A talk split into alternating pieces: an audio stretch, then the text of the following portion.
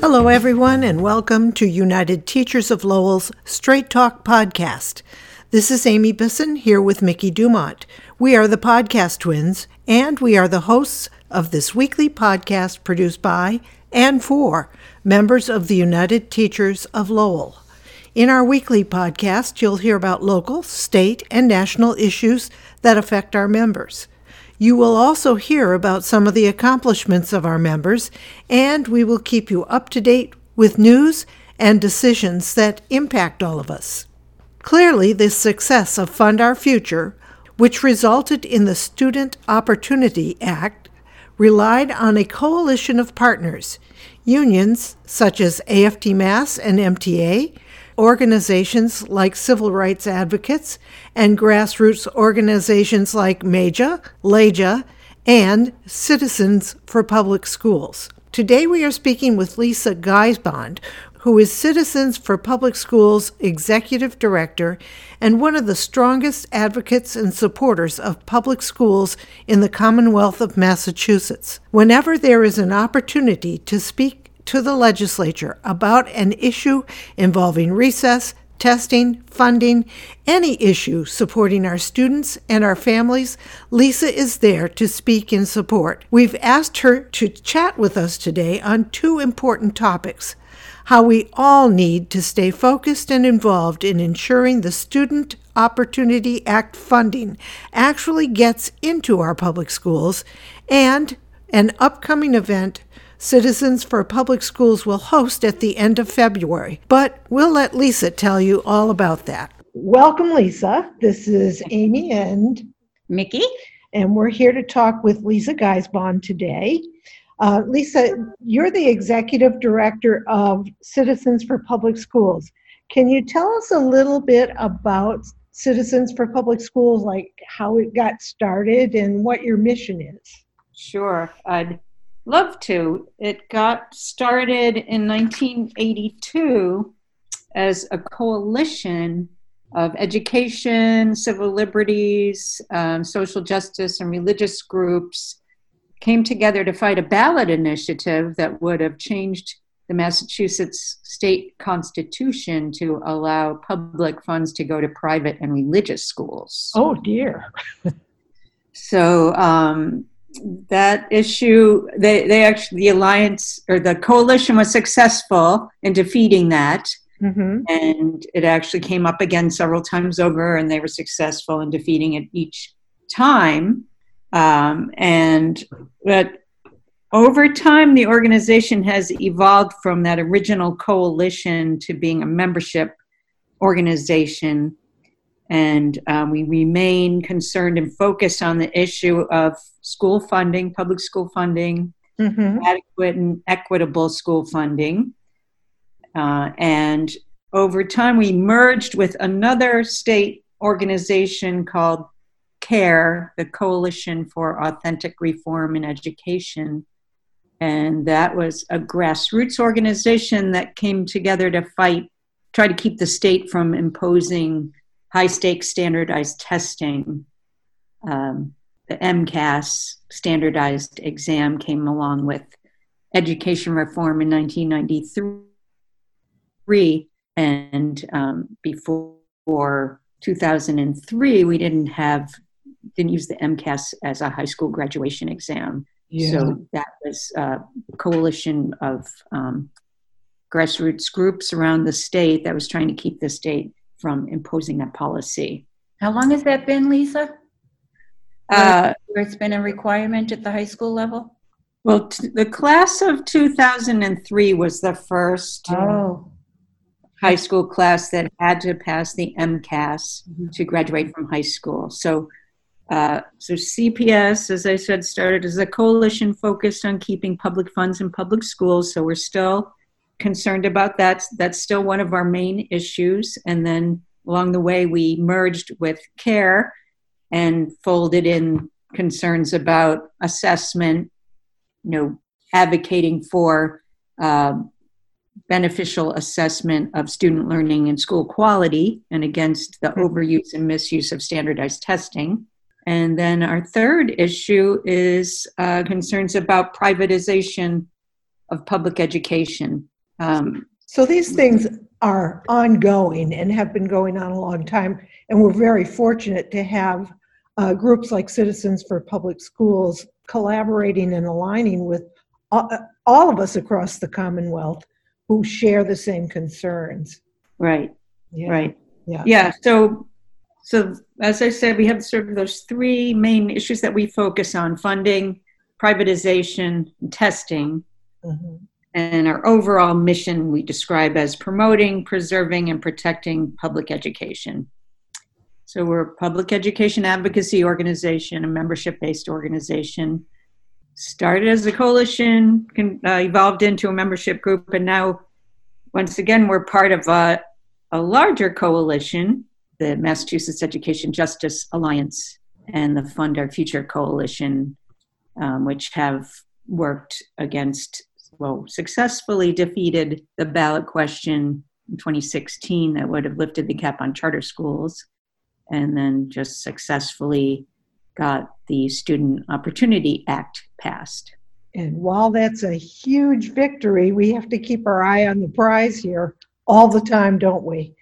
Um, oh yeah, all these issues, you know, it's it's you have to remain vigilant for You public do. education That's, um, because it is so critically important to our democracy.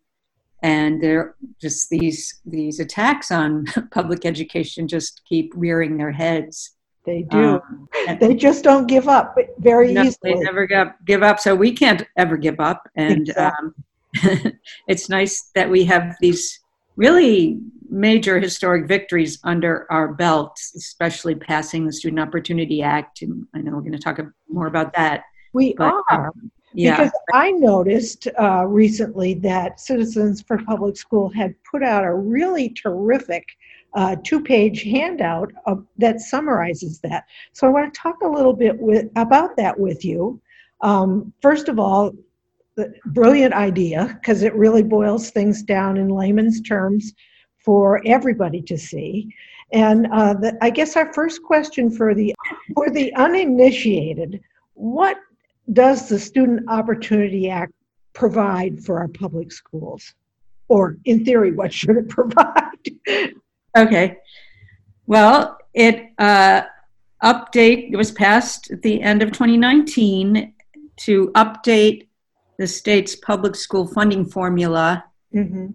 which hasn't hadn't been updated since it was established in, with the 1993 Education Reform Act. So decades have gone by, and meanwhile, uh, all of the assumptions that were part of the original formula have sort of changed. Circumstances have changed, and the costs of things like providing health care to um, teaching staff, and cost of special education, and the cost to educate English language learners and low income students, all of those things, those costs have just zoomed up, just like you know everybody's Everybody. costs have Exactly. gone up since then. Uh, so uh, there have been efforts for years, really, to get the state to first look into um, what whether the formula was still adequate and what has changed and how to fix it. And so in 2015, there was a bipartisan state commission called the Foundation Budget Review Commission. They had hearings all around the state and they had um, all kinds of legislators and other experts on the commission. And they came up with a report with recommendations to um, about how to update the formula Mhm. including um, updating the cost of educating low income students, the cost for educating special education and English learners, uh, and health insurance, and providing guidance and psychological services. So they came out with a report with a series of recommendations, and that really formed the basis for the Student Opportunity Act. Um, you know, that, and our coalition, the Fund Our Future Coalition, really brought together all kinds of grassroots stakeholders, educators, and parents and students to um, advocate and lobby at the State House to make sure that a bill was written and passed that really addressed all of these really critical issues um, to update the funding and make sure that there was some equity. Because what, what happened over the years is, as I said, the cost of everything went up, and the more wealthy districts were able to kind of add in extra money mm-hmm. to pay for basic needs or quality services and um, staffing and things, but the lower income communities just were just falling farther behind. Just so, yeah, they just have what they needed. So, Lisa, at the time of that report, was there mention in the report as to exactly how much money public schools had been underfunded up to that point? Yes, there was. Um, was it one? It was. It said it, yeah, it was like somewhere between one billion and two billion dollars yeah. a year. Yeah, okay. that that's astounding, isn't it? It is astounding. It is astounding, and so fortunately, uh, thanks to the work of all people like you and me and all the people in the um, coalition, uh, the Student Opportunity Act will phase in additional state funding so that after seven years there will be 1.5 billion dollars a year more additional funding with most of it focused on the, the, districts that need the most you know that have the, the biggest population of low income students english language learners special ed right. etc so we took like 10 minutes to celebrate and then realized, oh my goodness, there's a whole bunch of things that our school districts must do in order to, uh, I don't know if it's a requirement to receive the money, but there are some things that districts need to be doing, correct? Correct. So all districts have to develop a three-year spending plan and submit it to the State Department of Elementary and Secondary Education by I think midnight on April 1st. Oh my goodness, that's coming up so quickly. and coming up soon, yes. Yes. Um, the other interesting thing about this report is it's not just done by the superintendent, is it?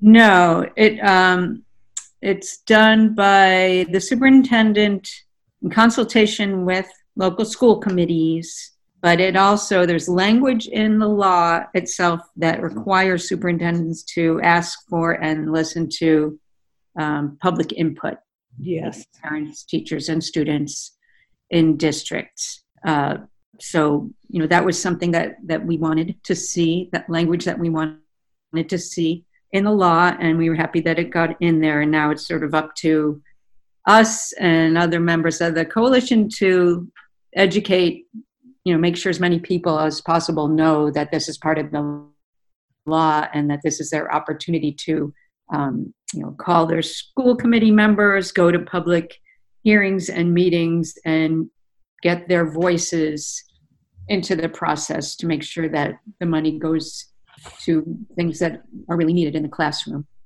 so on the on the two pager, um, which we will add to our website for people who are listening, and we'll direct you over to Citizens for Public Schools so you can see it in person. Um, you had some suggestions for how to add your voice as a parent or a community member. Uh, you want to talk about those for a second? Yeah. So um, we suggest that people contact their local school committee members as a group or individually or, and or you know there are public meetings being scheduled because that's required so find out uh, when those are going to be and try to be there for them mm-hmm. um, we suggest submitting your own suggestions in writing if possible about how you think the school committee should use the new funding to improve schools, you know, things like smaller class size, which of course requires hiring more staff, um, expanding early childhood, full day kindergarten, hiring more counselors, nurses, librarians, you know, if if you're a district that has lost things like art and music and phys ed and recess, um, put that in there. You know, it's not to say that all of this or any of this is going to happen, but it's just right. We need to take advantage of these opportunities when we have them to, you know, make our voices part of the conversation and try to steer things away from things that money could be spent on that might not, you know, that aren't going to be that helpful to students, like more bureaucracy, more accountability, like more tests. More and- testing. More testing. Yeah. Absolutely. Lisa, I Yeah. like the suggestion on, on your um, page that people who have suggestions to make to the superintendent, that they also CC those suggestions or send those suggestions to the school committee members as well. Right. Yep, because they're your well for the all those places that have elected school committees, they're your your democratic representatives. Um, so they you know they have to listen to you because Yeah. you're their constituents. We're we're their boss. yeah, yeah, they're public servants. They serve us. That's terrific. So you, you've given us some great tips and some great background on the Student Opportunity Act. We know Citizens for Public Schools has a terrific opportunity coming up at the end of February. You want to talk a, little bit about that? Yes, thank you. I'm so excited that um, we invited and uh, Diane Ravitch accepted our invitation to come and speak on Wednesday, February 26th at First Parish Church in Cambridge. It's right in Harvard Square in Cambridge. And she is uh, education historian, author, and uh, uh, just uh, wonderful public education advocate. She's written a number of excellent books. Her new book is called Slaying Goliath The Passionate Resistance to Privatization and the Fight to Save America's Public Schools How timely. Yeah. very timely and um, not finished yet but i started reading it it's, as all her books. It's really well written and inspiring. And um, one cool thing is that she highlights and celebrates uh, some of the grassroots victories that have happened around the country in the past few years one of which is our very own victory in 2016 with uh, um, you know, defeating question two that would have lifted the cap on charter schools in Massachusetts. So that's you know one of her inspirational stories. And um, when I invited her to come speak, she said, "Sure, but I, I'd love for you to have." Uh, also invite Barbara Madeloni, the former president of the Massachusetts Teachers Association, Mhm. and UMass Boston political science professor and blogger Maurice Cunningham, uh, because both of them played really significant roles in, in the defeat of Question Two, and they both were very excited to be invited and said that they would come too. That's terrific. So uh, we want everybody to put that date on their calendar. Again, it is February 20? 26th, Twenty sixth 7 p.m. p.m. The First Parish Church right in Harvard Square. Is that on the corner of Church Street? Yeah, yeah. The address is Three Church Street. Yeah. You can't But, uh, miss it. If you go into Harvard Square, you just absolutely can't miss it. Right, right. And uh, on our website, citizensforpublicschools.org, um, there's a post with a link to where you can get tickets. Terrific. Um, the tickets are $12, and we have the half price for students. Great. Uh, yeah, so it's we're the tickets are going well so far, and we'll have books for sale, and I think Diane will be signing them and talking to people. Uh, but it it holds pretty. It's a pretty big capacity, so there's there's still tickets available. Yep. Now, now Lisa, um, Diane Ravitch was not always uh, anti-testing. Correct. Yes, it's one of the fascinating things about her, especially I, I am fascinated by that. Yeah, especially now when it seems like so many people and politicians just are stuck on one side or the other, and nothing you can say will convince anyone to change their mind. She's an interesting example of a person who used to really buy into and support things like high stakes testing, charter schools, all this top down accountability stuff that was supposed to lift up low performing students in schools and close gaps in achievement. Mm-hmm. And uh, she is someone who is, can look at what's happening and reassess her original opinions if what's yeah. happening doesn't support the policy. And she just looked at the evidence and realized that these things were not doing what, what mm-hmm. they promised. Right. That achievement gaps weren't closing and charter schools weren't really helping uh, yeah. low income black and brown children succeed and you know nothing nothing was turning out the way it was promised and right. in fact right. quite to the contrary uh, it was these you things know, were a, damaging what a, great, what a great story but also good for her for recognizing yeah. the data didn't support right what the policy was and um, yeah so she in the book she you know sometimes the language that we use to talk about this stuff is very important. And there has been a tendency to call the people who've been pushing these these policies uh, call them education reformers right? Mm-hmm. right. Uh, and that sounds kind of positive like oh reforming you're you're going to improve you're going to change things to make them better so she says that she's not going to call them reformers she calls them disruptors. Oh, great and, very uh, fitting.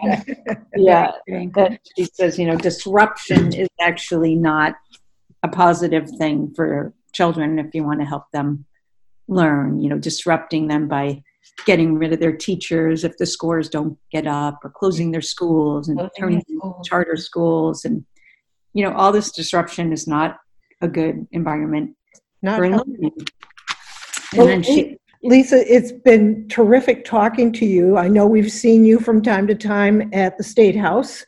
Um, I'm sure we'll continue to see you. And we are looking forward to the event with Diane Ravitch and Barbara Madeloni and Maurice Cunningham on the 26th. And uh, we'll see you there. Okay. Thank you so much. Thank, Thank you, you very much, Lisa. Thanks to CPS Executive Director Lisa Guisbond for speaking with us today.